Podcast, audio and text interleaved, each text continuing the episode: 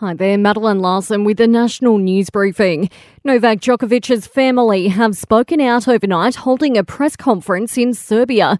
It comes after yesterday's decision to allow the world number one to stay down under for the Oz Open. His brother Djordje says they're grateful for Australia's justice system. We love Australia. Novak loves Australia. He's won it so many times we've been there, we've been there so many times, and you know we'll keep on coming back because we love that country. While the immigration minister is considering overturning the decision, police were also forced to use pepper spray on supporters in Melbourne streets last night as scenes turned chaotic when a black car left a building the star was believed to be in.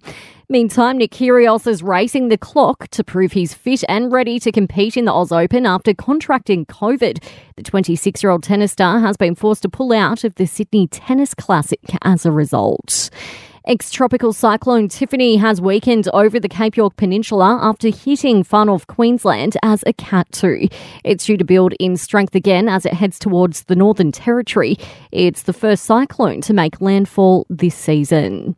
And how the UK plans to celebrate the Queen's Platinum Jubilee have been revealed. The monarch will mark 70 years on the throne next month with events to take place across the year, including street parties, concerts, and a four day bank holiday Day in June. Things will kick off on Monday with a competition to invent a new pudding.